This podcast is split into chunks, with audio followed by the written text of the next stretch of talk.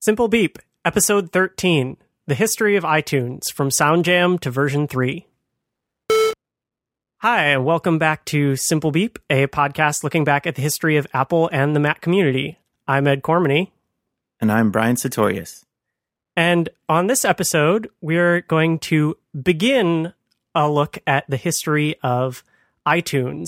So this is a little bit new for us because iTunes is an application that is, of course, still around today, and many of us use on a daily basis. And we got to thinking about that in our last episode when we were talking about the apps and hardware that we use to listen to music with the classic Mac.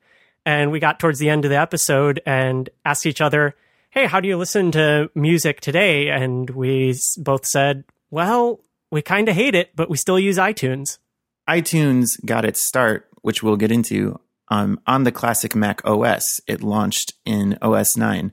But yeah, it is kind of uncharacteristic for us in that the majority of its lifespan and its current use today happens on OS 10, which is kind of out of the scope of our show, but it's still worth looking at.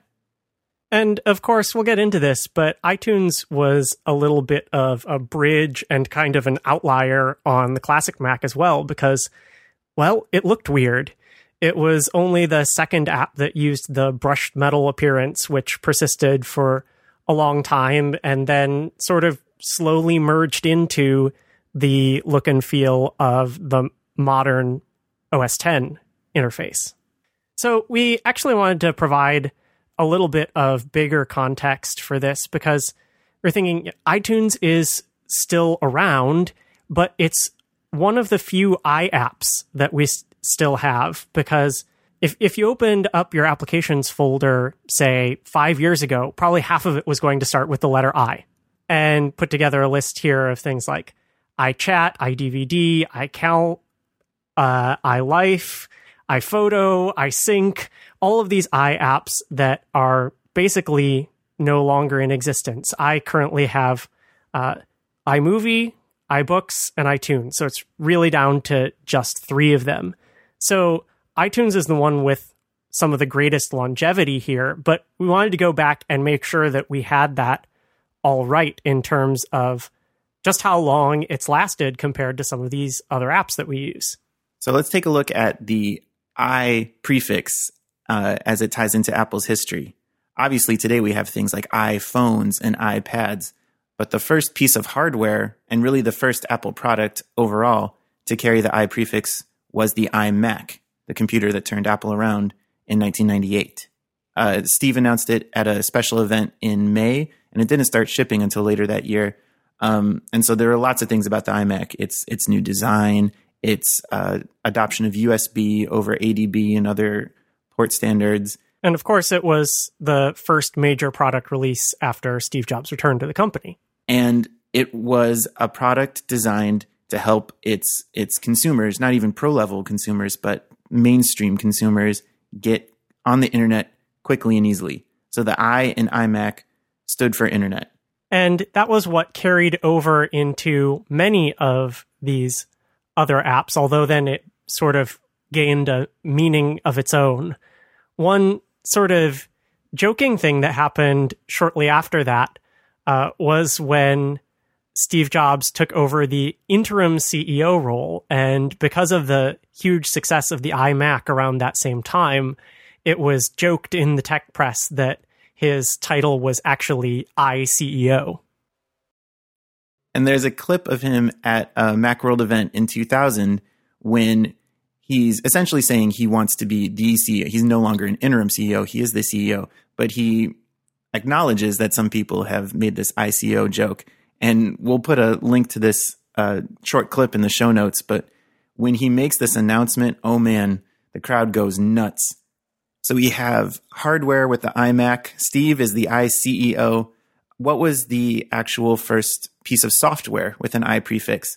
If you if you had asked me, I would have guessed iTunes. I would have thought that iTunes is the king. It's going to be it was going to be the first one in and the last one out. I would have too. It turns out it was actually iMovie Right. So iMovie was the first of the iApps, and it was released alongside uh, the iMac DV, which was an update to the iMac line, which was really focused around, hence its name, it was focused around digital video and especially the DVD format. So some of the major features were it was the first Mac that would let you actually play a DVD movie on the screen. And then they said, well, this is great. You can get some studio blockbuster movie that's been finally released on DVD and play it on your Mac screen. That's wonderful. Everybody wants that. But wouldn't it be better if you could play and make your own movies? And this was the genesis of iMovie. It was also as they were more heavily adopting Firewire on their product lines and uh, in the iMovie release, Steve Jobs emphasizes the fact that at that point in time, Firewire had become the standard for digital video camcorders.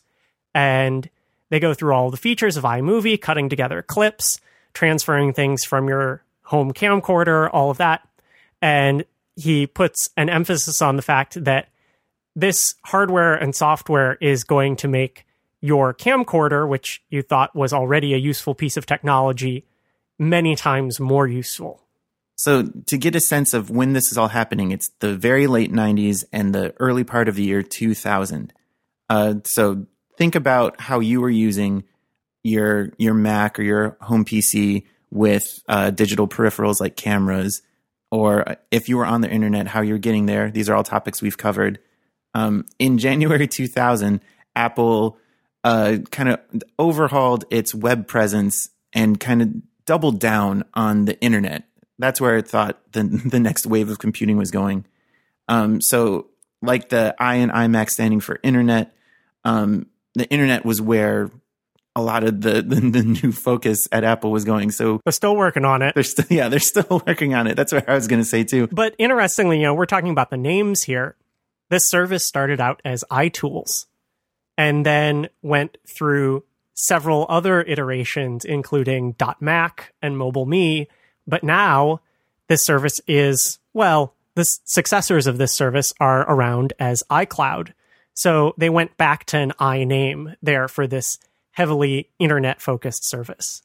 Oh, one other internet focused feature of iMovie that I had completely forgotten about was that apparently from 1.0 of iMovie, which was released alongside uh, or was released for Mac OS 8, was that when you were done creating your movie, you couldn't only just play it on your own iMac DV that you had at home, but you could export it and they would put it through some, I presume, extremely high compression. And then Apple actually hosted a video service. So you could export your movies instead of to YouTube as you would today to this Apple uh, hosted service. And there was a screenshot of it at one point.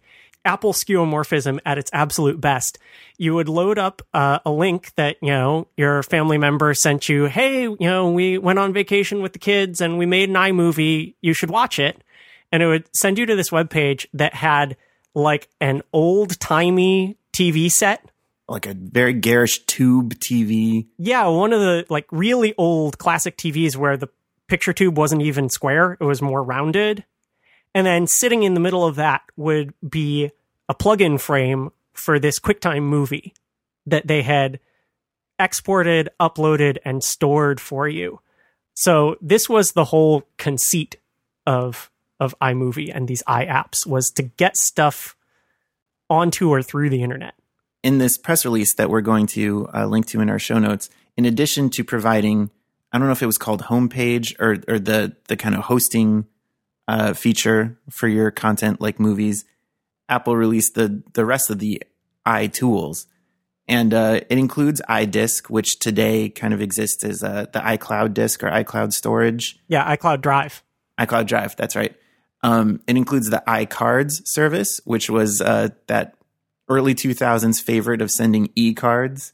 Um, what was the what was the big player in that name? It was like Blue Mountain or Digital Mountain? Oh, I can't even remember. But I found some of the Apple iCards websites in the Wayback Machine, and they were uh, extolling the virtues of their 2000 U.S. presidential election themed iCards that you could send to all your friends and family if you really wanted to annoy them, I'm sure. Uh, but when we both looked at this press release, we saw something that we could not remember existing and really cannot imagine existing. And it was a product called iReview. Well, it was a service slash website slash, I'm not really sure what. Um, it was apparently announced also in January of 2000. And it was basically curated reviews by Apple employees of websites and web services. And there are things on there that said, like, yeah, you should uh, go and shop at JCPenney's online store. It's brand new and it gets three stars out of five.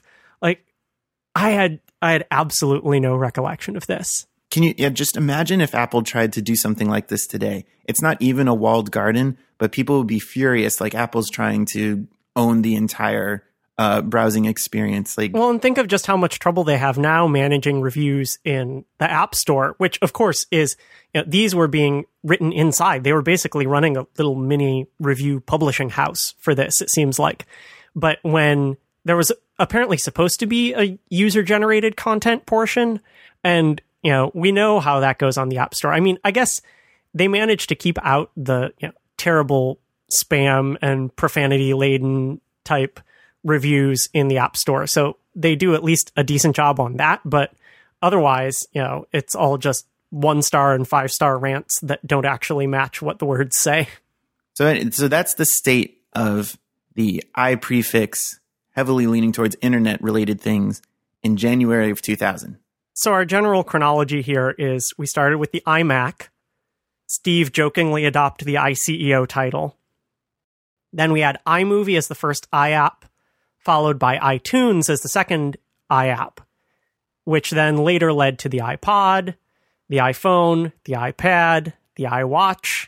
Wait, no, not the iWatch. yeah. um, but this became a very useful part of their branding and eventually separated itself from the internet uh, type term. And even iTunes was sort of, sort of the first step towards that because there were some important internet based features of iTunes, but of course, in the beginning, iTunes was not an internet reliant app. And even today, iTunes is not a totally internet reliant app. If you've got your music library on your computer and you listen to it through iTunes and you go on an airplane and you open up your laptop and plug in headphones, your music plays. Uh, you know, if you have the local copies of the files. So there is still a lot of this application that is not internet based. And that's interesting how it sort of sent things on a different path for this whole suite of applications and Apple's products as a whole. Right. It kind of started a trend of the i denoting a consumer level product versus a pro level product. Like we had the iMac and the iBook for a while, carving out the consumer side of things versus the the Power Mac and the Power Book. And of course, this is all being muddled now with the MacBook line and the MacBook Pro Retina display. You know, everything's a little more mixed. I think uh, iTunes, yeah, like Ed said, uh, broke away from it being just internet and more of a of a very tied to Apple branding mechanism, and also something that within Apple's product and service suite skewed more consumer friendly. Let's actually get into how iTunes was introduced to the world. So, as we talked about a little bit last time, we talked about the beginnings of this story from the other side when we discussed the history of Audion, which was our favorite classic Mac MP3 player software from the fine folks at Panic. And they have a great history of how that product developed and how their main competition was SoundJam MP, which was distributed by Casady and Greene.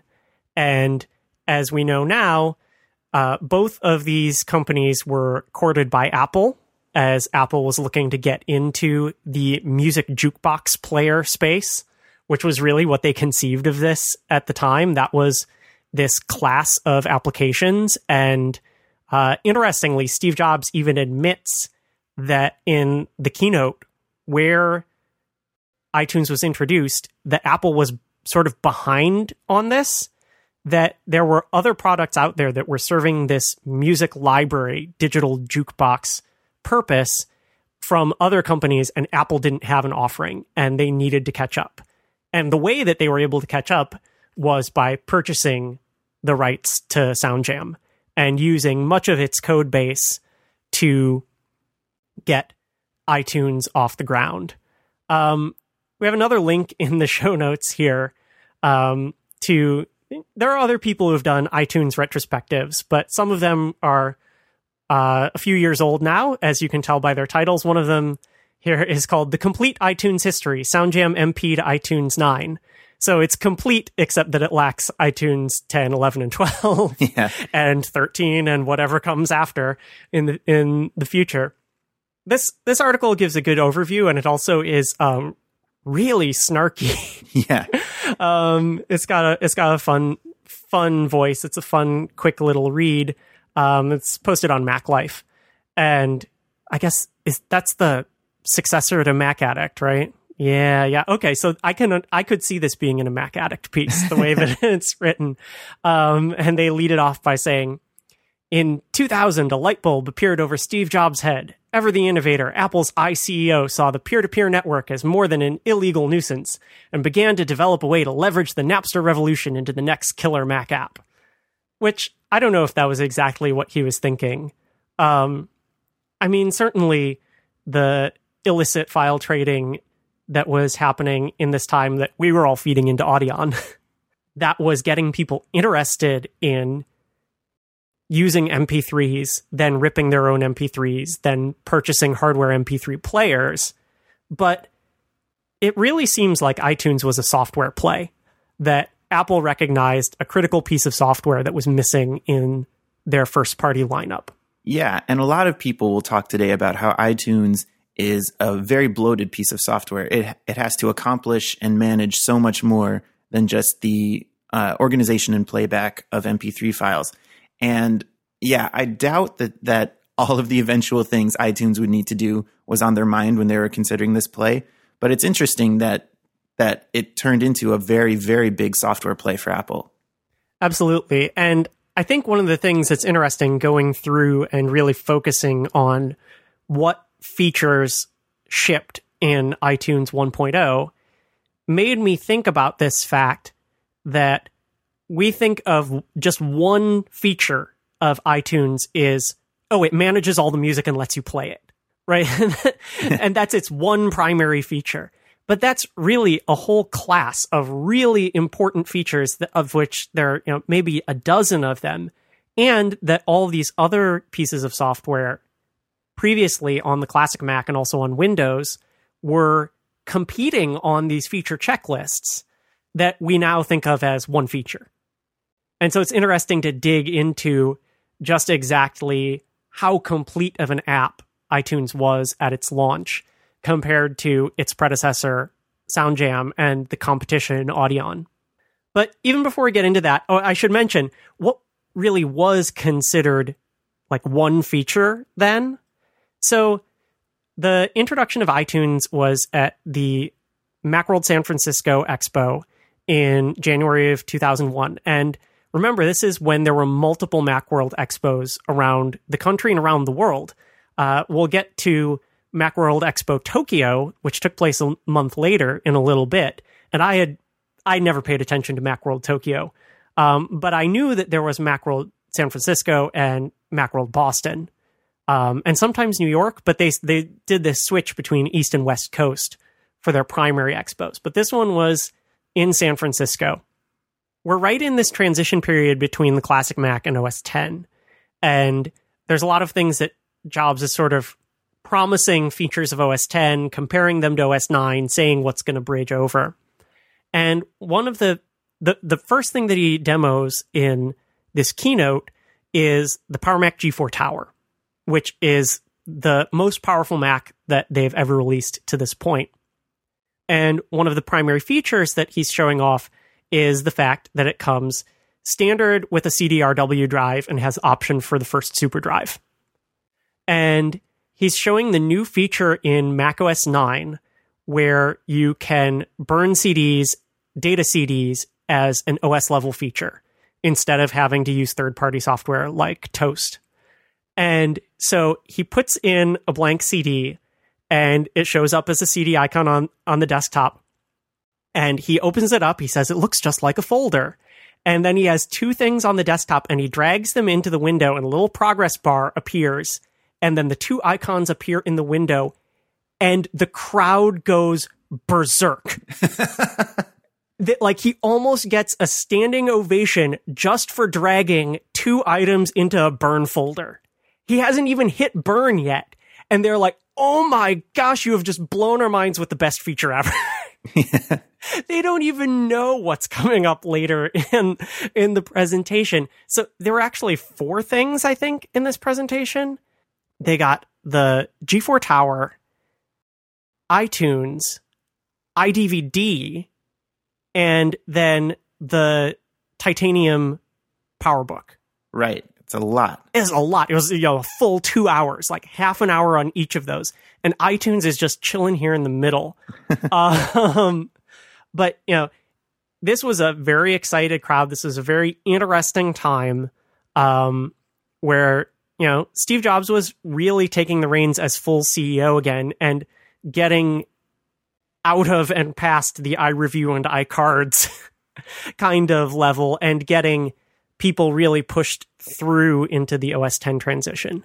But let's recall iTunes was launched as a classic Mac app and ran on the classic Mac for several years. Steve breaks it down, though, even further than that. He goes into a little history lesson of his own and says that he's going to break down the eras of the PC. So he says that there have been three th- that they are launching the third golden age of the PC. He starts by saying that there's a prehistoric age, doesn't count as golden age, from 1976 to 79. Then he says through all of the 80s and into the mid 90s, 80 to 94 was the age of productivity. So this was where people were actually getting work done with their personal computers desktop computers in an office setting, that sort of thing. Software is coming into its own and being really productive. As we learned from our Triumph of the Nerds uh, watch through, the, the, the first killer apps for many major platforms were spreadsheets, and so people were being productive with these computers in their homes and offices. And the Mac in the early 90s was establishing itself as the leading platform for creative work like desktop publishing.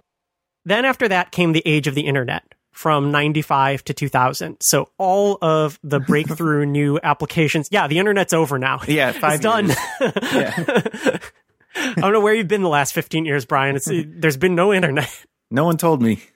But I mean, it's true that this was the age of the launch of the internet. I, I think ni- 95 is really a good date for that. I mean, I think it, it, if you said, hey ed when did the world wide web start? I think 93 94 but 95 was the time that this was actually becoming a real successful proposition and not something that was just being kicked around as a new piece of hobby by uh, you know the real computer enthusiasts. And you know this is being pitched at the right time. Through 95 and 2000 we got things like you know the launch of major internet browsers like Netscape and the Netscape IP, IPO, um, and the rise of Internet Explorer. All of these internet-based apps that were making people's lives easier and enabling them to do things on the internet that were not going through a command line, not going through BBS systems, not have you know it was the graphical web, and of course that was what Apple was interested in. But what this is all leading up to is the launch of the new age, the age of digital lifestyle, which was beginning in the year 2001. And to press upon people that they have started recently living a digital lifestyle, Steve goes through a bunch of slides of the devices that are composing your lifestyle. And he says, cell phones. And he puts up, you know, like a picture of a candy bar Nokia cell phone, portable music players. And he puts up a picture of basically your Discman, Brian. and then he goes, and now they're getting even better. And he puts up a picture of literally a Diamond Rio. Yeah, even the 600 one, like the, the exact model that I had. And so he says, these are the devices that are contributing to your digital lifestyle, but you need a hub, a digital hub for your digital lifestyle. And that, of course, is what the Mac is for. He ties this back to iMovie. You know, that camcorder is just one more thing, device in your digital lifestyle. Um, so, what are they going to tackle now? Well, it is going to be your music lifestyle. And so, like like Ed said quickly about the camcorder, I think he says it it multiplies the value of the camcorder you already have by ten to integrate it into this digital hub with your Mac and software like iMovie. And his point is fair. He says, you know, you go on vacation, you take a whole bunch of videos of the kids, you come back home, you pop out the tape because they were on those like mini mini DVs or something. Yeah, yeah, it was like digital but still on tape. Um, you pop out the tape and you put it in a drawer, and you say, "Yeah, I took lots of great movies." yeah, and you never watch them again. exactly. So you're saying, you know, if you even just get those onto your computer and watch them once or twice, you've drastically increase the value. If you're suddenly sharing them to all of your family across the country through the magic of the internet, you've really increased the value. And of course, like like hindsight once again, this really came to fruition many years later, but this was a good first step. Yeah, and Steve also puts up a slide that says uh, classically only Apple can do this because only Apple is the Apple is the only computer manufacturer out there that controls the whole stack. They're making their own hardware, they're making their own operating system, they're making their own applications and software to run on the operating system. And then, like we recently uh, learned or rediscovered, they also have a pretty robust web presence. So they have hosting for the movies you create in iMovie, for example. And then they have his final bullet point is marketing. They have a way for you to to share it, a way for them to promote it. Um, and this is an argument we get, I think, time and time again. Like the iPhone is successful because Apple's controlling the whole stack. They make the hardware, they make the software. That's how they can get these tight integrations with really good uh, camera results and really good battery life. So this has been something that they've been able to take advantage of time and time again.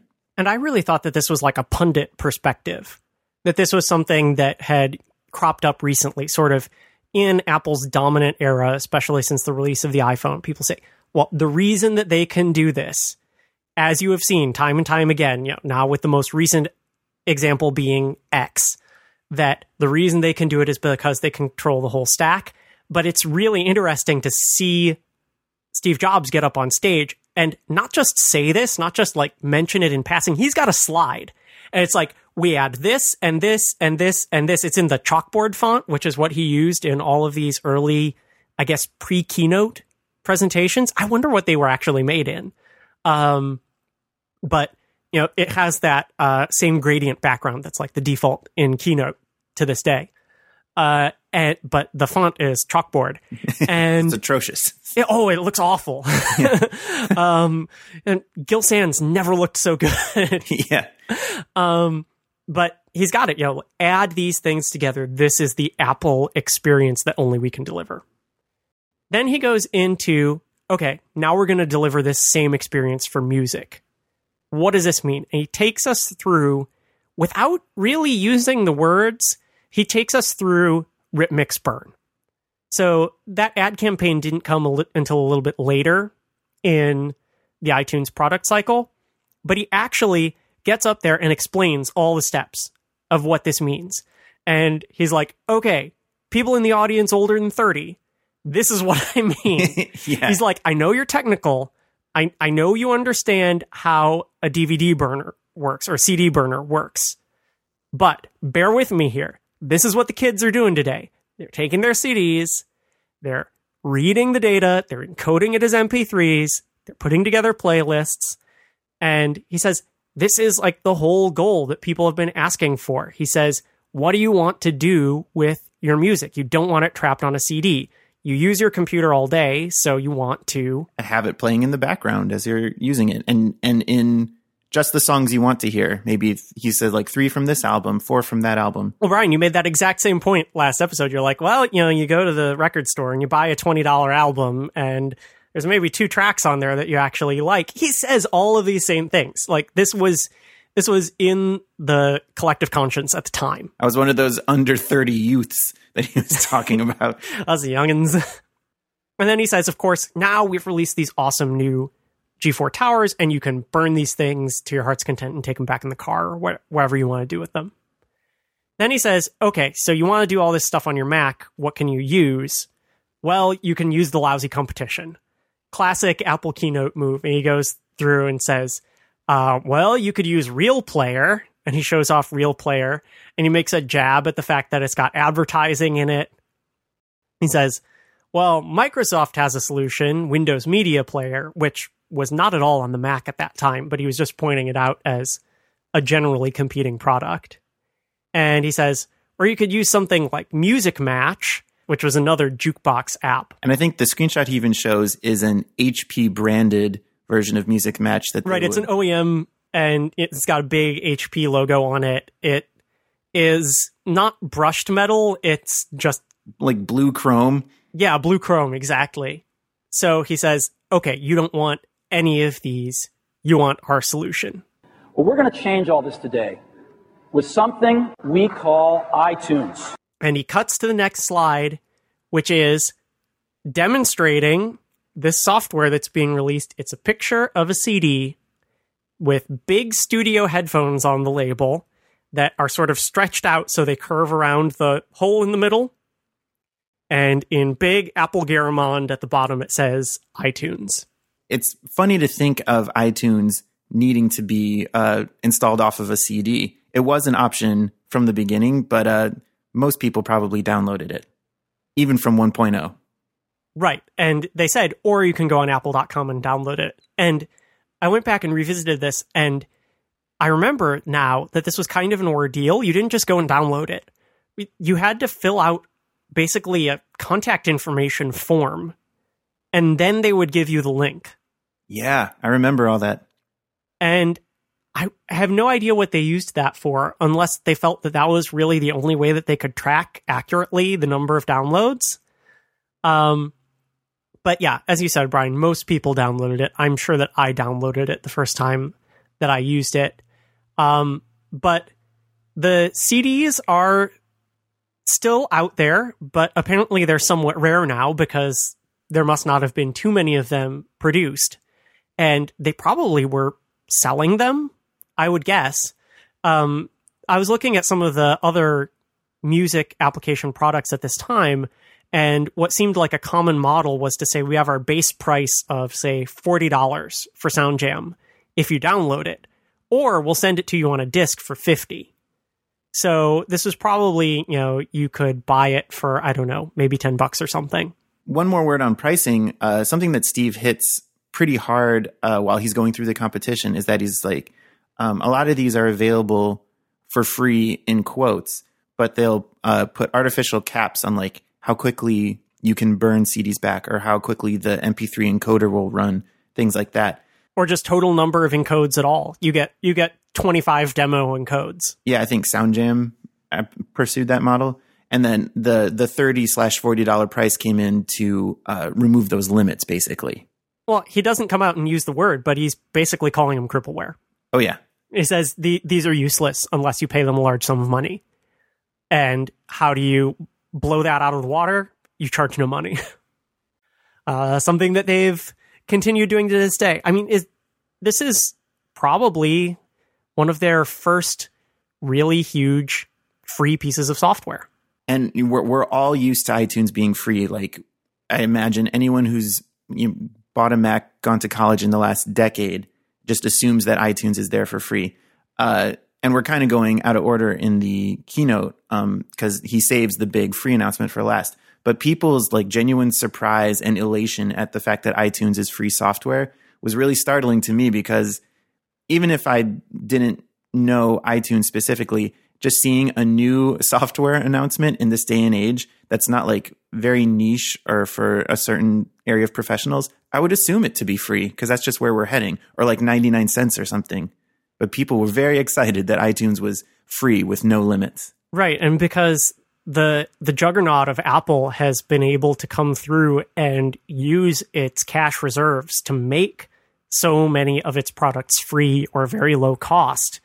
I think now, at least in certain circles, especially the Mac nerd circles that are in tune with the independent development community, anytime that Apple makes an announcement now and they go, and we drastically slashed the price, or and now it's free, the reaction is more like concerned groans from the people whose livelihoods may be affected by that because they were still operating in that market, being able to charge. And Apple says, we're going to put out something just as good as any of the competition, but guess what? It's free. So back to this keynote, uh, Steve has announced that it's iTunes. He's shown the the image of the product CD. Now we get to actually see it. Yeah, the interface. Oh, this interface. the first thing that he shows um, are some static screenshots of the brushed metal interface.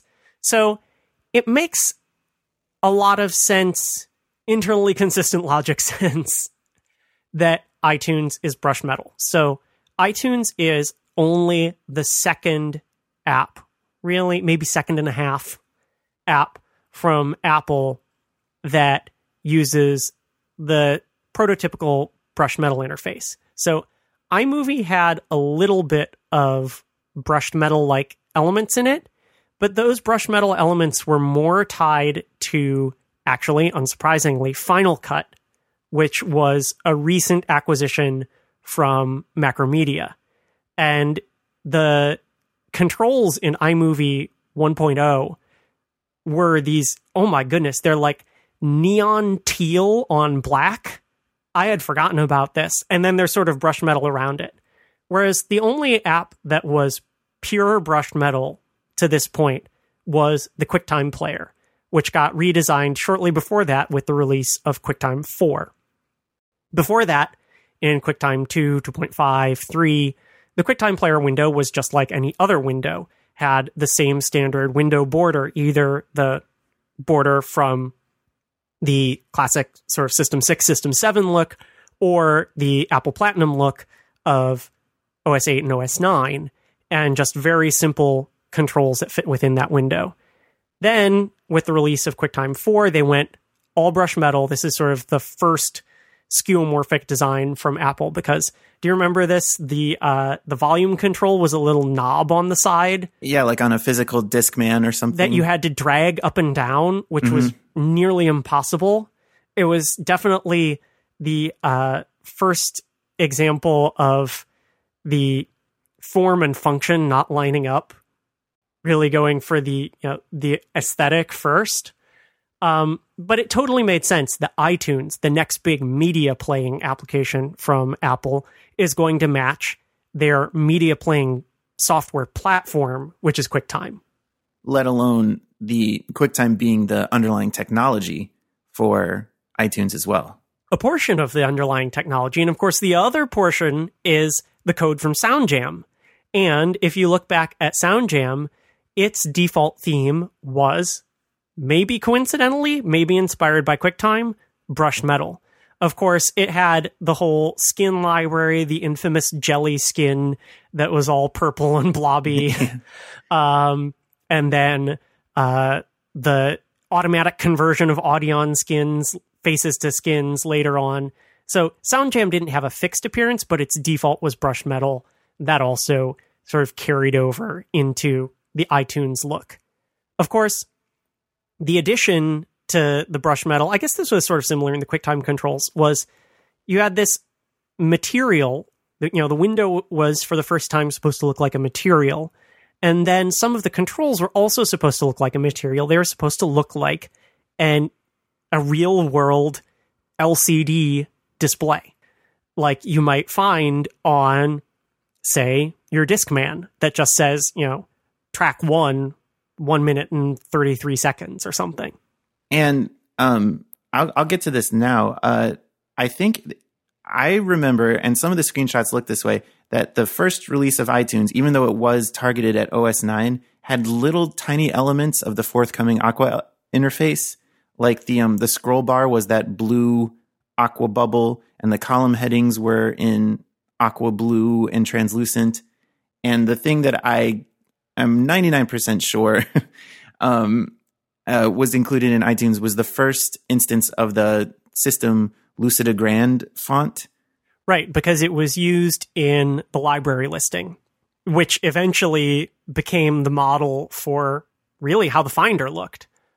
Um, right down to gosh, I forget which version it was in, where they added the the stripy alternating rows of that iTunes library look to list view in the Finder, which I thought was going to drive me crazy to the end of time. But of course, like all of this, we get used to it. So I remember around the introduction of iTunes, I was still a steadfast supporter of Audion. I downloaded it mostly to see what Apple's like future interface paradigms were going to look like on my at the time OS 9 Mac, and actually went back to Audion until I had a computer that would only boot OS 10. Yeah, I was thinking about when I actually made the switch from Audion, and we'll get to this in a little bit. When I was just looking to manage my music and just play it on my Mac, I stuck with Audion. And Audion ran on OS 10. And I don't know whether I ever installed it on OS 10, but I know the thing that pushed me to iTunes was the iPod.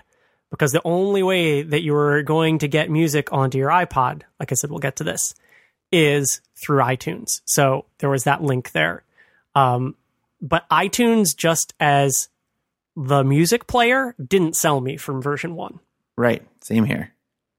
Despite the fact that it had a whole host of features. Now, many of these were also present in Audion at the same time, were present in SoundJam.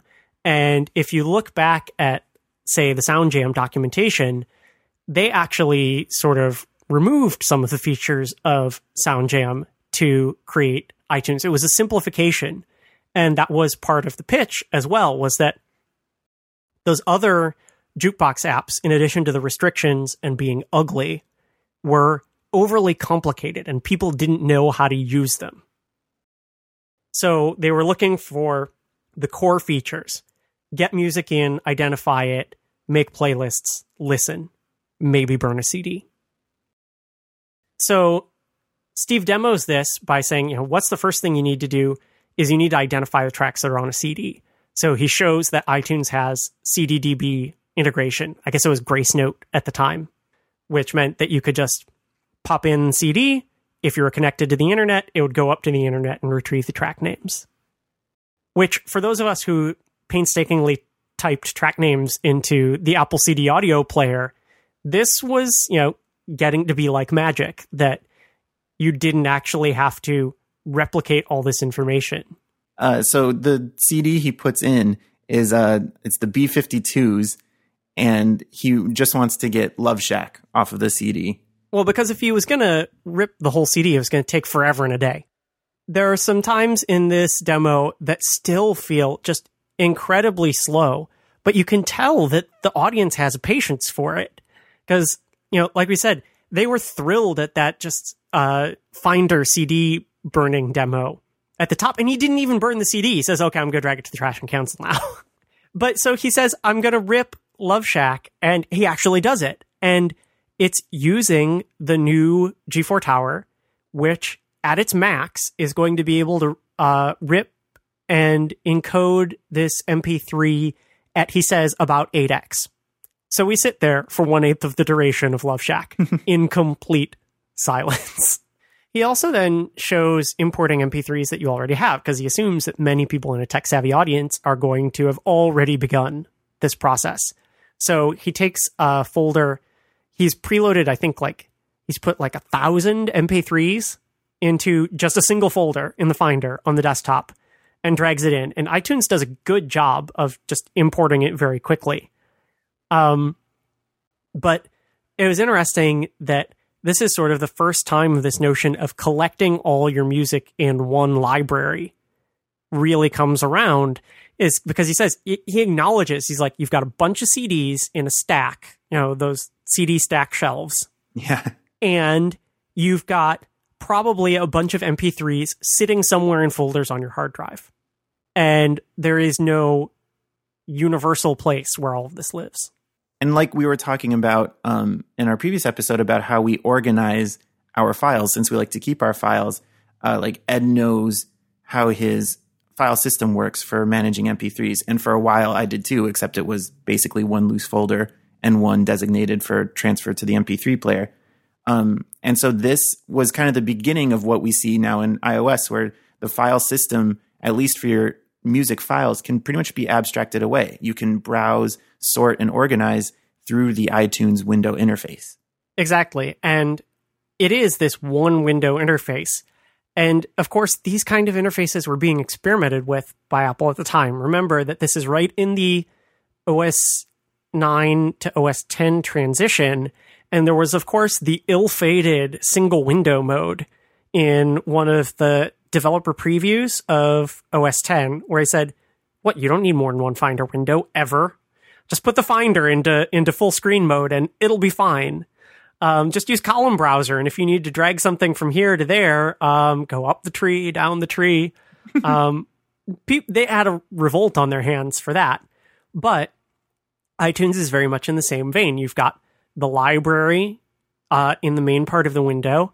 You have the source list on the left. Um, not sure if it was officially called that at the time. He points it out as being the place that you create and access playlists. And then uh, later on in the demo, he shows off a feature of iTunes that is still there. Um, the source list is not so much still there, it's kind of hidden. You have to get it to come out in modern versions of iTunes. Um, but another feature, which is still there, which is the column browser, where you can show at the top separate columns for things like artist, album, genre. Other things too, I think you can sort of modify what appears there and how many columns appear there. And how you want to quickly slice and dice your music to find what you're looking for. He also shows that, yes, you can do this. You can filter your library basically in real time. And this is also a, a pretty crowd pleasing feature because, like I said, most of us at this point were used to having maybe an organized folder of MP3s, but more likely than not, just a junk drawer full of MP3s. So, yeah, you can sort by all the, the same things we were just talking about and additional things like maybe time, the duration of the song, when it was added, the genre, album, if you want to. Um, and then there's a third way, and it's uh, the search bar, which also still exists at the top. Which has a giant bezel around it. yeah, it's very inset into the brushed metal. There's been some talk recently with the Yosemite redesign about whether that little animation that shows up when you click in a search field is a bit too much. Mm-hmm. But this just the whole field itself is it's crying out to you. Yeah. I think the bezel is about as big as the, f- the area you type in itself. what uh, pleases the crowd and would have like wowed me if I had seen this uh, in real time back in 2001 is that as you type in the search bar, which obviously is still the behavior today, it filters the results live. You don't have to hit return and wait for results to come in. It's doing this all live. So like as you type further, I think he's looking for Dylan Thomas and he starts by typing Dylan. So he gets Bob Dylan and Dylan Thomas. And as soon as he hits space T, all of the Bob Dylan songs go away. Um, it's really impressive. And it was a feature that we were not accustomed to at the time. Internet searches did not work this way. Other application search features did not work this way at the time. You made your query, hit enter, and got your results. And if especially if you were dealing with the internet, if those results came back to you in a matter of a handful of seconds, you were pleased with the speed. So live filtering was really a great feature here. Now, I'm I'm not going to say that no other applications at the time had that. I'm betting that some of those competing jukebox applications had similar features, maybe something like Winamp or something like that. It's classic Apple, right? They show up late to the party, but they do everything. Uh, it looks good and it just works. Well, there were a couple things though that didn't quite just work. Steve tries to do a demo of uh, actually burning a CD with a few tracks on it, and he really struggles. He puts it in, and iTunes doesn't recognize it. He goes, "Oh, maybe that's a bum disc." And then he puts in another one, and um, you remember how the little like burn icon would? It was like under a fake metal iris. Yeah, like it was pr- protecting you from it. like it was radioactive because it had that sort of like like Fallout Shelter, Fallout logo. Shelter kind of pattern on it. But the button was not always sort of active when you thought it was. And he was trying to do the demo quickly and he like turned it off, clicked it when he wasn't supposed to, then clicked it again and it like deactivated it and he couldn't get it to, and he just, eventually he just gives up on burning the CD, but nobody cares anyway. They know that you can burn data CDs in the Finder. They presume that this works. Yeah, I think he he like starts a successful burn um, and it, he says something like, "Well, I don't want to do the whole thing," and he cancels it. Right, because he had put like an entire hour of music in this playlist that he was then going to burn. Which, if we sat through it, was going to take another half hour. But when he when he cancels it, I cringe because I still remember the pain of of getting a bum disc out of oh. burning it, oh. especially with DVDs, which thankfully he didn't. You know, he that was a different part of the keynote. Right, because that's a coaster now. Yeah, it's a coaster. It's a it's a dead piece of plastic and he just so casually is like, "Well, I'm gonna I'm gonna ruin this." Well, he talked. To, he was saying that at that time the price of that media was coming down. They were about twenty five cents a piece. He said, super cheap. Uh, so this was yeah, this was a big feature of iTunes. It's the third part of the rip mix burn, um, and so he points out that uh, in iTunes 1.0, um, the burning is only going to be compatible with the first party CD burning hardware in the just announced G4 towers, and uh, they'll be working to add drivers for other popular third party drives uh, in the near future. In the near future turned out to be very near future, just just about a month later. Um, but I was thinking about this, you know, in the whole rip mix burn paradigm. So we were saying before that we conceive of one of the features of iTunes as manage and play the music. And we're here, we're digging down into these multiple features that were really important to have a full fledged application of this sort at the time. But a lot of those features were getting music off of CDs and getting them back onto CDs, which I guess, you know, those features still live in iTunes. They're still there. They have not gone entirely. If you have an optical drive, you can still do all of these things with iTunes even today. But they're so not the focus of a digital music lifestyle today that they've really just been pushed aside and so maybe that's why it's easy for us to think of just play the darn music as a feature. Whereas in 2001, there were so many prerequisites to just play the darn music. And if you wanted to play the music somewhere else, it wasn't just, oh, well, it's in iTunes, so that means it's magically in my pocket. If you had music in iTunes and you wanted to play it in your car, you wanted to play it on your commute, you wanted to play it during your workout, you had steps to take to get there. And those were the features that were built in that made this a full fledged product. Uh, we mentioned getting music off of the computer and back into another place you want to listen. And yeah, I bet at this point in digital music, it was by far uh, burning onto blank CDs and then playing them in real time to get them onto your mini disc. oh, right, yeah, exactly. Um, but from 1.0 of iTunes, it did have support for some uh, other companies' USB based MP3 players, maybe like a Creative Nomad or the Diamond Rio. Right, and they just showed up in the source list, and you drag did drag and drop and Steve shows that you could even delete files right off of those devices natively because they were they basically were just USB drives.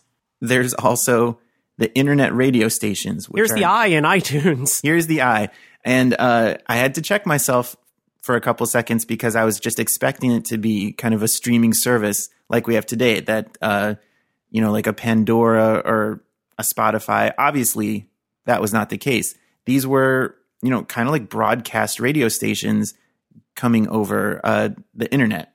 It was a, a stream you had to tune into. Right. And so it's a live stream where you say, connect me to this live MP3 stream, and I get what I get. And many of them were from actual terrestrial radio stations. Many of them were extremely poor quality. Yes. Because that was all that they could manage or afford to upstream. It wasn't the downstream bandwidth restrictions so much. I mean, especially once I went off to college then and had great Ethernet connection in in the dorm. That was when I started listening to using this feature of iTunes, the radio source in the source list. And you would go in and they were categorized as it's shown, you know, they're like top 40 and alternative and this and that. And most of them were these terrestrial radio stations. I think there was one from I think it was Virgin Radio from the United Kingdom that like I listened to in college because when I was like up late studying at night, they would play their morning program because they were five hours ahead of us. Oh. So when it's like one in the morning, they would be doing their morning program.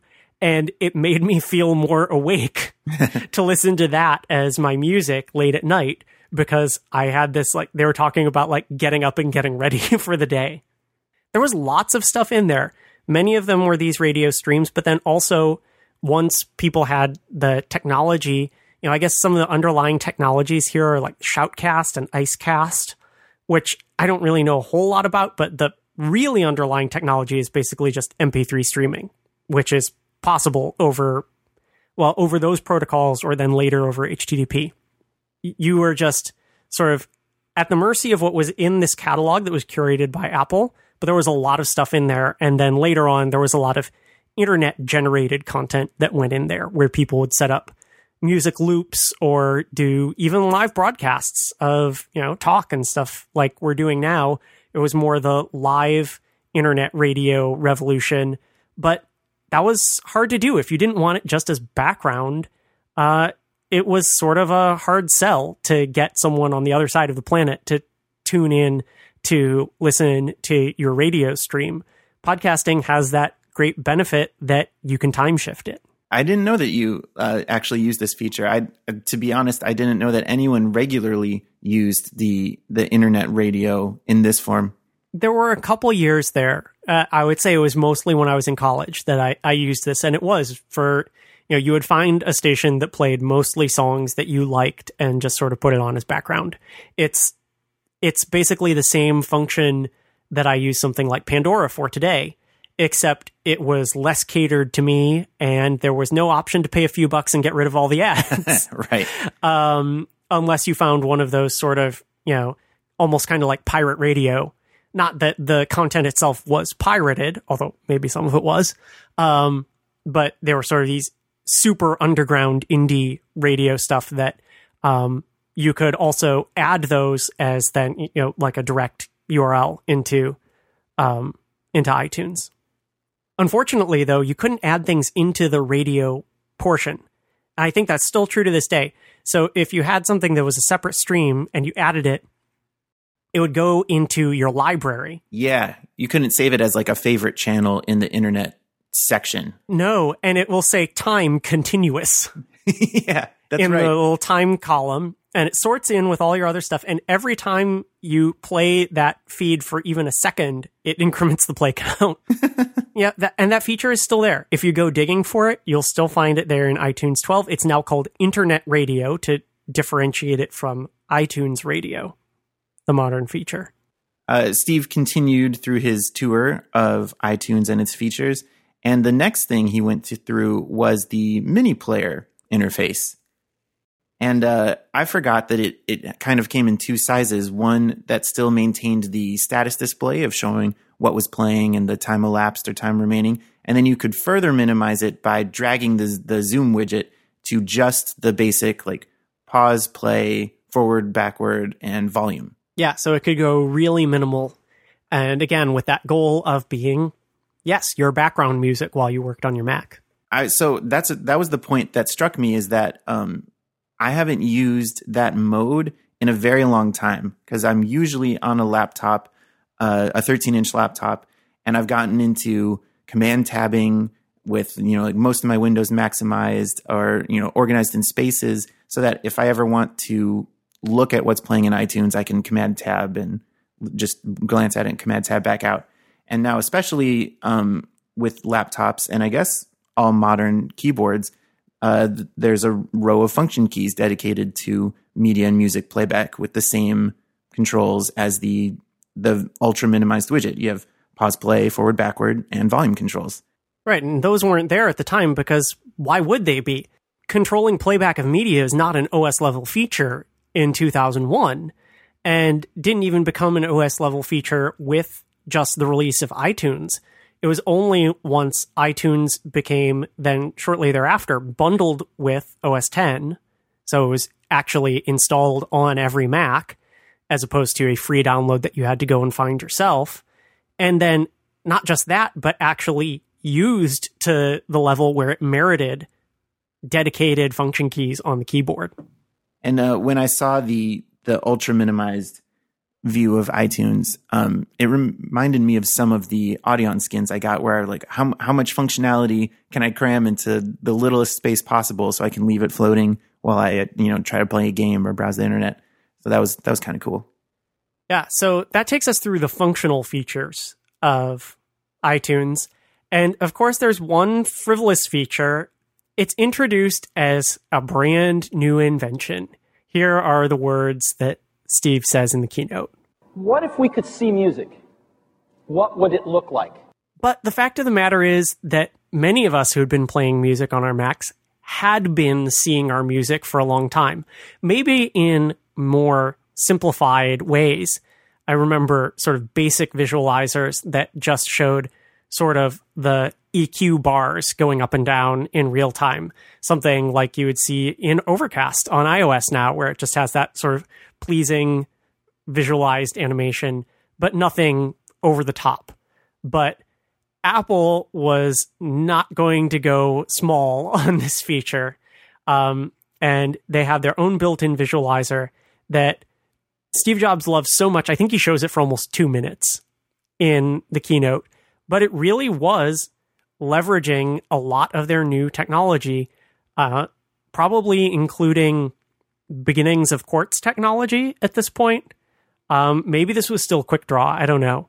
Um, but really leveraging the graphical capabilities as well as the audio capabilities of the new hardware. And I think this really was designed to be A, fun, and B, as a demo of how powerful their new hardware was. Yeah, I think at this point, with the the G4 towers are out, the iMacs are uh, DV, so they've been revved a couple times.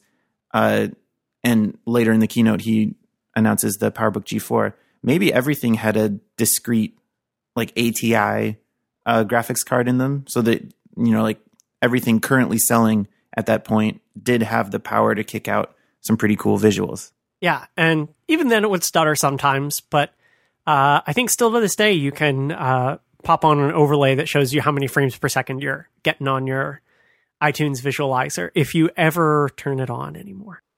I haven't even accidentally turned it on recently, and it's usually fairly easy to do because I think it's still Command T, which, you know, Command T is used for so many other things. New tab, oh, I was accidentally still had iTunes in focus and wanted to create a new Chrome tab, and oh, suddenly it's playing giant visualizers at me. I just did it right now. It is Command T, uh, and obviously I have nothing playing, so it just looks goofy. Oh yeah, that was the thing. You could still pause the music while the visualizer was up, and it would show sort of the like flat version of it with no fluctuation in the wave. Well, not the waveform; those EQ bands that it uses to compute the appearance. And I think now, today, the default visualizer is different than it was then. Then it was sort of this like flying through this spacescape. Um, it always started off in orange. It looked like it was on fire, and then you were going through tunnels and canyons.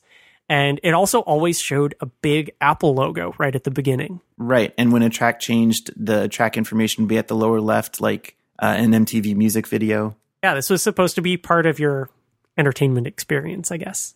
I definitely went to many college college parties uh, where someone's computer would be hooked up to like a pair of desktop speakers, and uh, they would leave their iTunes visualizer on full screen. Yeah, well, it was it was like the you know it was like a lava lamp in the corner. yeah, it, that's exactly what it, it wasn't supposed to be like a focal point, but if you you had to have the computer on and you didn't want it to be like your desktop, so they just would kick on the visualizer. Yeah, so that wraps up the features of iTunes version 1.0. So it was a pretty huge undertaking. And so with that, it's left and they give the final tagline for what it is. Join the music revolution with iTunes and make your music devices about 10 times more valuable. So Jobs then takes the uh, remaining 30 minutes of the keynote to introduce iDVD and they're really demonstrated like on a par that these are apps of sort of equal importance.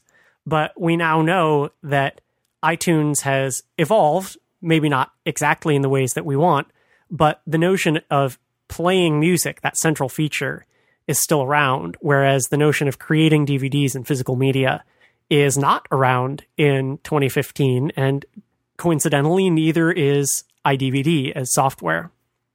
Um, but then he wraps up the the presentation. I think we've been mixing up two keynotes so far. In this one, we only have the three products. Um, so the G4 Tower, iTunes, and iDVD. So Steve Jobs says, What have we showed you? These three products, including iMusic available today. Oh, not Ooh, iTunes. Freudian slip. Um, yeah, I had no idea. This totally blew my mind when I was watching this. He accidentally calls it iMusic in the very introduction of it. And I think this is interesting because we've been asking recently, are they just going to rename the thing? And are they are they going to finally just call it music.app? Of course, the hope there being that you would have to take out all of the other features because it would be ridiculous to have some of those things included in an app that's just called music. But it's been the trend for all of these other iApps where, you know, iCal became calendar, iChat became messages, iMovie still hanging around, iPhoto just within the past few weeks as we record this has become photos. So the question is how much longer can iTunes stay around especially as this i brand is uh, fading, at least in the app space. You know, it's it's a marker of Apple hardware still, even though, of course, the iPod is on its way out, but the iPhone is as strong as ever. The iPad is still an important platform. It's still a piece of their brand identity. But the question is, how much longer will we have iTunes as music playing software? Probably for a long time. With that name, who knows? We should also mention um, things that have changed over the era of iTunes is the visual language of its icon. Yes. Yeah. This is one of my favorite little sagas. Uh, iTunes 1.0 uh, was released, even though it was released for OS 9, I bet they had prepared the full giant OS 10 photorealistic icon that's um, a compact disc, a CD, and eighth notes on top of it. This general illustration uh, is basically still with iTunes today, even though it's not a CD, it's just a, a, a plain circle. We've never lost the notes, which makes sense. It's a music playing software. And it's and it's a universal symbol of mm-hmm. music. So this first one, this first one is a, a CD. It's in the kind of photorealistic old OS 10 style. Um, and there are three kind of aqua y bubbly separate eighth notes in various shades of pink and purple resting on the CD. That's the first iTunes icon. All right, so that wraps up iTunes 1.0. We're going to take a quick little break here and then get through a couple more versions of iTunes, some significant things that got added later on. But before we do that, we want to tell you about a product that you would have liked. So today's episode of Simple Beep is not brought to you by Conflict Catcher 8 by Casady and Greene. So Conflict Catcher 8 is great. It's a well acclaimed product because it is the winner of the 1998 Macworld Eddie Award. So don't just take it from me, take it from Jason Snell, who writes Casady and Greene's Conflict Catcher is the essential troubleshooting tool for Macintosh users. The latest version of the popular extension management utility offers improved testing for software conflicts, support for macOS 8's contextual menus, more file descriptions, and the ability to be controlled by Apple's Location Manager. Most impressive of all is Conflict Catcher's clean install system merge function, which lets you easily move old system files you still want into a newly installed system folder. Truly impressive stuff and will definitely help clear up those extension conflicts in just five or six restarts. These are distributors of wonderful software like SoundJam MP, and you can get Conflict Catcher 8 in 1998 by, uh, you can contact them by phone or their website, CasadyG.com. do not go to their website now. It's a park domain and you will give money to bad people. But in 1998, you should have given Casady and Greene $80, the low, low price of $80 for Conflict Catcher 8, Macworld Eddie Award winning software. Thank you to Casady and Greene and Conflict Catcher for not sponsoring this episode of Simple Beep. So we have iTunes 1.0. Let's zoom into the future 44 days later. Yes. So it was uh, announced at Macworld um, San Francisco in January 2001. There was another Macworld, Macworld Tokyo, in just one month later, February 2001. And uh, Steve basically goes through the same long keynote presentation. And we'll have links to both of these keynotes in the show notes. The YouTube videos, full videos of them, and they're both like two hour keynotes, and they are really almost mirror images of each other. Um, one slightly annoying thing about these videos, um, the the times that we live in, um, is that uh, there are all these demos of iTunes, and he actually plays music to show that you know it's a music player. It plays music, and they've had to cut it out they've they've had to duck the audio in those parts of the videos so that YouTube doesn't catch them for being copyright violations and automatically take them down, which is ridiculous because it's you know 20 seconds of audio in a 2 hour long video. So about halfway into Macworld Tokyo, we get to the same part about iTunes.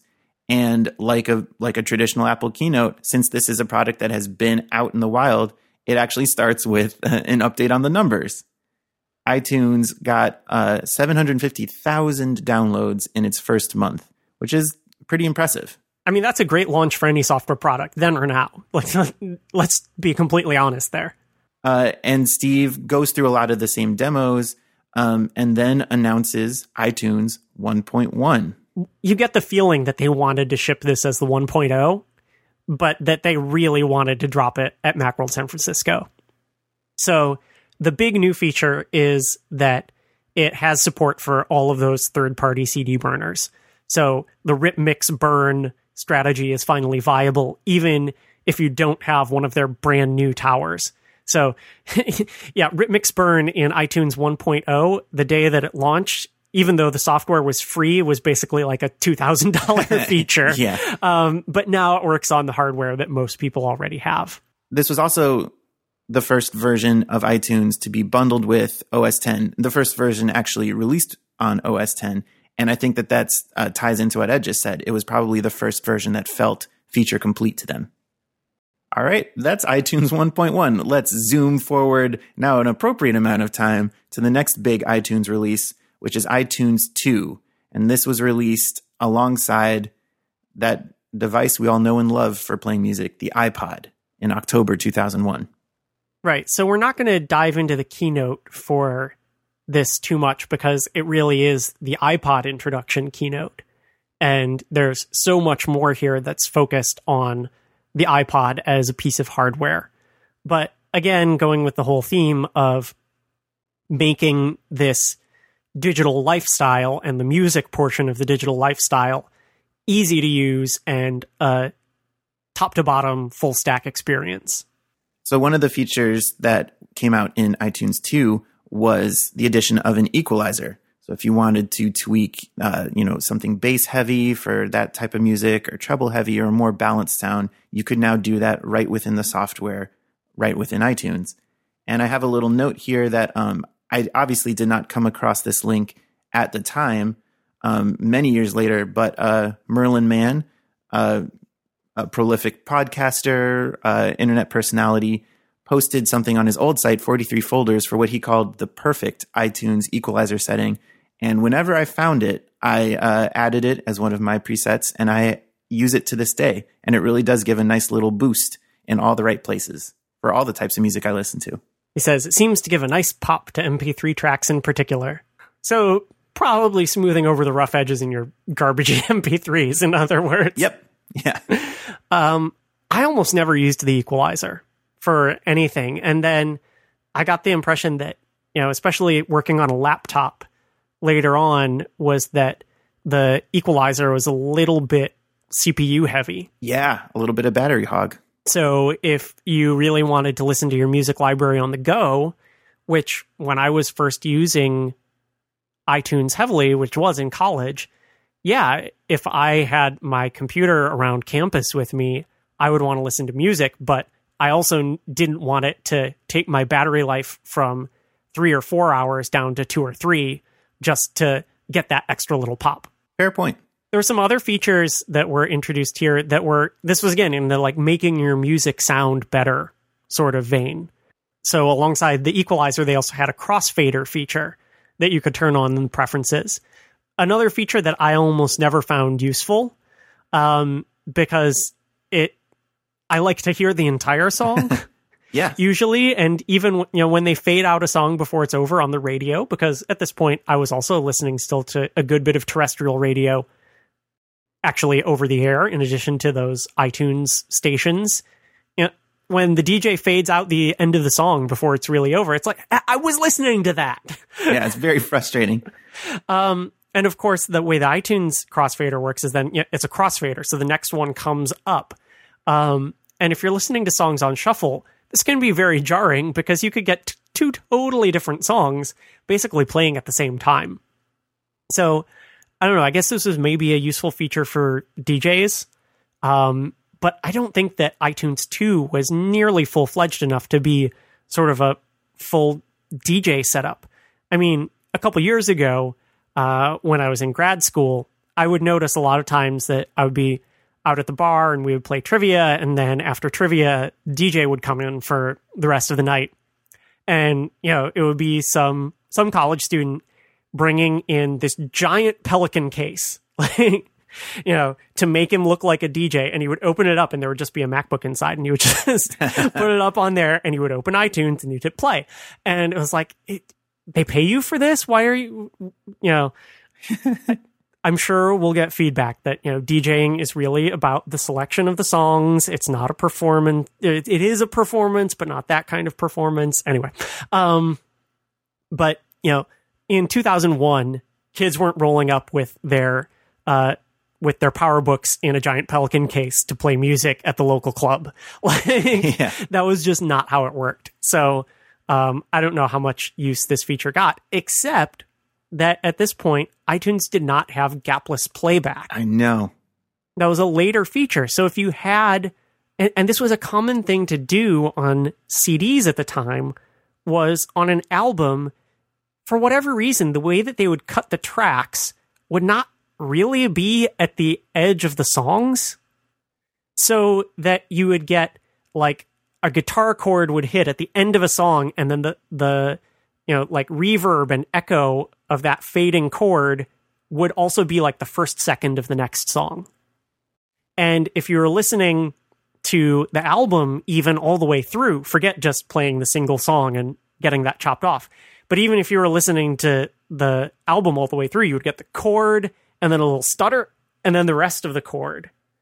Um, but you could turn on the crossfader and put it down to its lowest setting, like 0.1 seconds of crossfade, to try to like mitigate that, but it never worked out right. Yeah, I remember I remember trying this and really wanting it to work because there was a period where I bought a lot of uh, live in concert albums.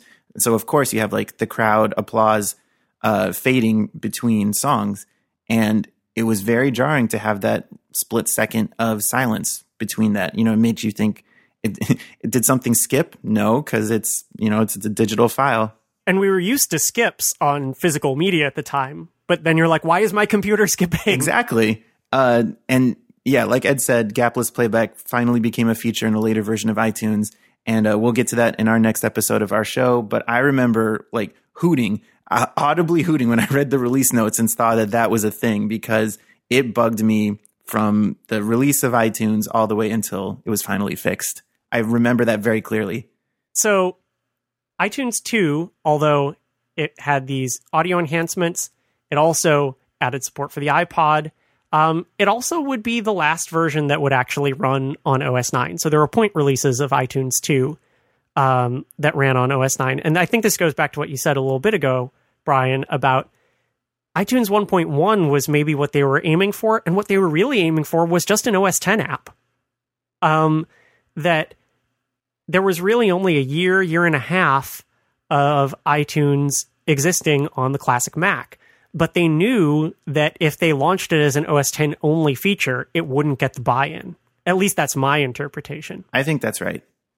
The final thing to say about iTunes 2 is what was its icon? I'm, I'm really going to hammer on this. Uh, it kept the same CD background, um, but instead of having three separate eighth notes, it now had the very familiar to everyone today two eighth notes barred together over the CD, and this time they were uh, dark blue, aqua e dark blue. Right, and this totally fit in with the OS 10 theme, the the original aqua of the day. Right, the very heavy glass bubbly aesthetic. All right, we're going to zoom on now to iTunes 3.0, which was maybe nine months or so later, July of 2002 at Macworld Expo, New York. Right, and I think that you know the at this point the iPod has been out for a little bit less than a year, three quarters of a year, and this whole music ecosystem is starting to come together. And there's questions of what you can do even more with your music uh, to execute this rip mix burn or now rip mix and then put it on your iPod strategy. uh, it's not as catchy, but that was how things were playing out. So, big features in iTunes 3. Um, in terms of interface, we're still looking the same at this point. Still brush metal and aqua. But the big feature in iTunes 3 was smart playlists and a big focus on song metadata. One of the big pieces of song metadata is the ability to rate each song uh, from zero to five stars, including half stars if you turn it on in the secret preferences. Yeah, yeah, I remember that. I I have a lot of half star ratings in my library um, because when I did my big song rating project a few years ago, I turned that on because I wanted that fine grained quality. But I then realized that when you play those songs on iOS, it does not show the half stars. And so it's sort of hard to tell what you're actually looking at. And then if you want to change that rating, you say, hey, you know, I rated this song four stars, but really it, it's a nine out of 10. I want to make it four and a half stars. And you're on your phone, you're out of luck. There's no way to, to make that change. So you could put it up to five or you could, you know, leave it at four. Those are your only options. But at this point, the five stars was uh, a big deal that you could have this personal information besides just sort of the objective information of artist, track name, length, play count, those sorts of things. It also introduced sound check, the ability to to like keep everything at a consistent volume as you're listening to it. So maybe like one poorly encoded loud garbage noise won't blow out your headphones by surprise. Um, and I I think I used this for a while, but uh, actually, maybe ironically, like Ed said, I found this to be a little bit of a battery drain, and I wasn't getting a whole lot of uh, benefit out of it. So I, I don't think I've touched this maybe since it was released. It could also lead to those jarring transitions between sa- between songs, because if you were listening to songs on shuffle, then great, it sort of evened them all out, so you didn't get surprise loud or surprise quiet. But if you were listening to an album straight through, and track three is louder than track four, all of a sudden, despite being in sort of the same same feel or even having that bleed over from one track to the other, you get a bump up or bump down in volume. But really, smart playlists were the big thing that lasted here. I mean, I rely on smart playlists, and anyone today who's using iTunes Match, uh, if you have any prayer of wrangling your library, you've got to be using some pretty sophisticated smart playlists. Um, I'm trying to think of what some of the first smart playlists that I used were. Um, maybe only a, a couple years after this release of iTunes 3. Um, I would have one where one of the features of smart playlists is not only that you can look for a certain criterion, but you can combine them with the Boolean logic of either and and or, and you can nest those. Um, and also, a feature that I think was there from the beginning was the ability to limit to a certain length or a certain number of tracks. And so I think in the rip mix burn strategy, this was very useful because you could limit a smart playlist to the length of a CD. And then you didn't have to guess uh, as to whether you were going to make it onto that CD that you wanted to burn and put in your car for the road trip. And they also had that checkbox in the smart playlist window of live update. So if you say limit to, was it, 74 minutes for a CD, and then you get some songs that it selects for you, and you say, oh, but I don't like that one, hit delete, and it would bring in another one um, to fill back up to that same time. And I didn't use that so much for like burning CDs to take in the car because I was poor and never had a CD player in the car. I relied on the the iPod and the tape adapter. yeah. But one thing that I used it for was uh, when I was living by myself in college, I liked to have music on as I went to sleep. And so what I would do, it was a bit finicky and sometimes didn't work to set like a sleep timer on your Mac. And then you would, you know, just put iTunes on shuffle and you would put on your sleep timer and then I don't know, it would pick up the mouse or something and you know, it would think that it was active again and then it would play music all night. but what I did was I set up a smart playlist that selected from you know, a range of things I might want to listen to when I was going to sleep or maybe even it was the whole library. But I said limit it to 20 minutes. And then it would pop up four or five songs. I would just go, no, no, not tonight. No, no, delete, delete, delete, delete, delete, delete until I had five songs that I actually wanted to listen to. You know, 20 minutes max of music that I wanted to listen to, hit play, and jumped in bed. My most frequently used smart playlist uh, at the time that I was really heavy into iTunes was a combination of like music that has been added to my library in the last 30 days or so with a play count under five. So it was like, what is stuff that I like definitely added with means to listen to, but haven't? I still have a smart playlist. It's called New Stuff. Yeah. A lot of my smart playlists end in the word stuff. Stuff. I have, um, let's see, I have new stuff, good stuff, bad stuff, better stuff. These all mean things to me. yeah, oh, totally. And um, I, I talked about this in our previous episode about music players, but when the iPod Shuffle came along, uh, and I got the like half a gig model, the entry level model, I would use the autofill out of these smart playlists. And it's just like Ed said, like basically in the same way that you would to prepare something for the car. You know, like I can set a cap on how much uh, space it needs to fill up and I can fill it with all my criteria. Yeah, it was great. Yeah, and I have a bunch of other things here. I'm just looking at my iTunes library now. Um, I have a whole folder full of smart playlists now that I just call library org for organization. And it's all these things that you might want to know about songs, often things that need to be fixed. So, um, one, the first one is has the word single in the title. Oh, nice. Um, because I don't want that there. Yeah. Um, you know, and sometimes that is even how, like, a song that you purchase from iTunes or purchase from Amazon, you get it and it says the name of the song single, uh, which is which is stupid. Like I have here, what do I have here? Um, the Naked and Famous, Punching in a Dream album, Punching in a Dream radio single. Like that needs to be fixed. like that just needs to be cleaned up. And I have another one. A lot of them start with no. So no album art, no album Oh, rating, no yeah. genre, no track number, no year. Um, those are the things where your metadata. This was the focus of iTunes 2 besides the iPod was get your metadata in order. We're still working on it today. What is the way that this is the sort of feedback loop of smart playlists?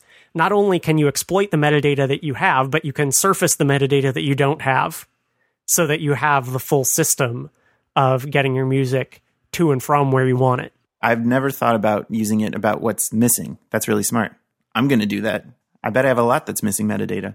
And then there are a few of them there that are actually sort of you know uh, artist specific or that sort of thing like i have a playlist called hush fives which is one of my favorite bands, the Hush Sound.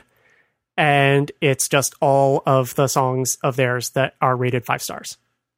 Very simple example of a smart playlist, something that they would have demoed for you know, what is a smart playlist? How does this work? Something like that. This artist, this rating, done. Um, it gets more complicated from there. And of course, now I've got a whole bunch of these that have the little crossed out cloud icon on them. Oh, yep. Because it says, you are trying to make an iCloud playlist from songs that aren't in an iCloud playlist, but you couldn't know that because it's a smart playlist. Oh, drives me nuts.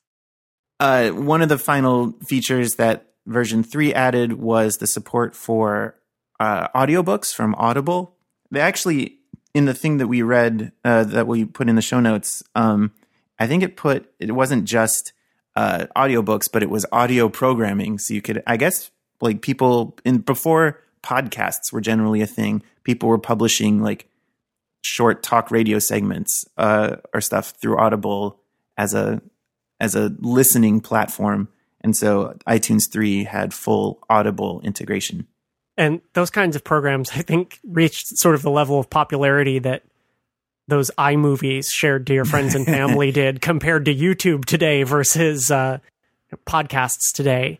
And of course, no one had even no one had even considered the word podcast in July 2002 because the iPod had only been out for nine months. Now, I've probably gotten that wrong, and the first podcast was probably before that. But Um, but you know, fledgling technology, and uh, that is the notion of a podcast, the term podcast, the support for podcasts comes much later. I should I should point out the last thing to say about iTunes 3 is its icon because it changed again. It was the same shape, the CD and the barred eighth notes, except the eighth notes went from the dark blue of iTunes 2 to a kind of medium purple. I I I bring this up only because it was funny to me how it ch- the icon needed to change in mostly just the color almost every version. Yeah, it's an odd sort of choice to differentiate it that way. One more interesting thing about iTunes 3, it'll be the last thing we talk about here today, is that it was the stepping stone to iLife. So it was bundled into the first release of iLife in January 2003. iLife being announced that year at the Macworld San Francisco Expo again. The first release of iLife had iTunes 3, of course, and iPhoto, iMovie, and iDVD. GarageBand would come much later. And all of those other apps like iWeb. oh, that's right, iWeb. One of the few apps that couldn't be renamed just by remo- dropping the i. They couldn't just call it web.app. That would be ridiculous. Yeah. And I, I was going to say iSync, but that was different. That was like a system level thing. It was a system utility. It did exist at that time. Um, that was before I had an iPod and I was syncing up my Palm 5. Yeah, so at this point, there were enough iApps and iTunes, I don't know, leading the way, maybe, it was hard to say whether it was leading the way or just at least an equal class citizen in the first iLife bundle. And it's interesting though because that was a paid bundle, right? Right. That's what I was going to say. So they were they were putting it in with these other applications so that you could see the way that they were supposed to interoperate, the way that they were supposed to create this age of the digital lifestyle. That was the whole point of what was going on here. But of course, you could get iTunes for free, but you couldn't get the other iApps, the other iLife apps for free. But it was still a tentpole of this software strategy. Yeah, and like Ed said, um, it was a crucial part of the way everything worked together because iTunes was, as it had been from the beginning, kind of that one window uh, place where all your music files were. It was your music library, and iPhoto Apple hoped would be your uh, photo library. And the other two, iDVD and iMovie, would kind of draw on those so you could, without needing to have iPhoto open, um, iMovie could have access to your photo library if you used iPhoto and your music library if you used iTunes to have maybe some music under a slideshow of photos in the middle of your family movie. It all worked together. Yes, that's the reason that these applications were so closely linked together. Um, so we're going to call it for this episode of our show here because the next version of iTunes 4.0 is a really, really big one and it gets even bigger from there. Yeah. So, what was so huge about iTunes 4? Well, things that we're going to get to are the introduction of the AAC format and the biggest thing of all, the introduction of the iTunes Store. And of course, future versions of iTunes had to handle things like managing uh, TV shows and video content you get off of the the store, um, eventual device management. It's when iTunes starts to become the beast. At this point, you know, iTunes versions one through three was really two things. It had, you know, we were saying if you can if you can narrow down play the darn music into one feature, you know, manage and play the music it was two things. It was an MP3 player in the same vein as the MP3 playing software that we had before, where you had a collection of MP3s, you wanted it to be your music on your Mac, and it added this new paradigm of managing things in a library. That was the MP3 player. That was the sort of heart of SoundJam, its predecessor. So it was an MP3 player, and it was the only iPod syncing app it was the thing you needed if you had an iPod. And it was the thing that you were lacking if you bought an early iPod and had a Windows PC because there was, you know, this was OS 9 only to begin with and then very quickly became OS 10 only and stayed that way for a while. But those were the things that it was designed for and that it was really good at and excelled at in these early versions. So like we said, next episode, we're going to start piling on big new features and see what kind of success and trouble that gets iTunes into. If you'd like to see the show notes for this episode, just head to our website, simplebeep.com, or if you're listening to this far off in the future, simplebeep.com slash episodes. You can also leave us uh, some feedback at the form on our website, or if you'd like to do it in a shortened version, you can hit us up on Twitter. We're at simple underscore beep. Yep. And if you want to contact us individually on Twitter, I'm E Cormany, E C O R M A N Y. And I'm at Bisuto, B S U T O. Thanks again to Casady and Greene for distributing SoundJam MP and also creating Conflict Catcher, which did not sponsor this episode because those things were very important to us. Thanks for listening, and we'll be back for more iTunes goodness next time. See you then.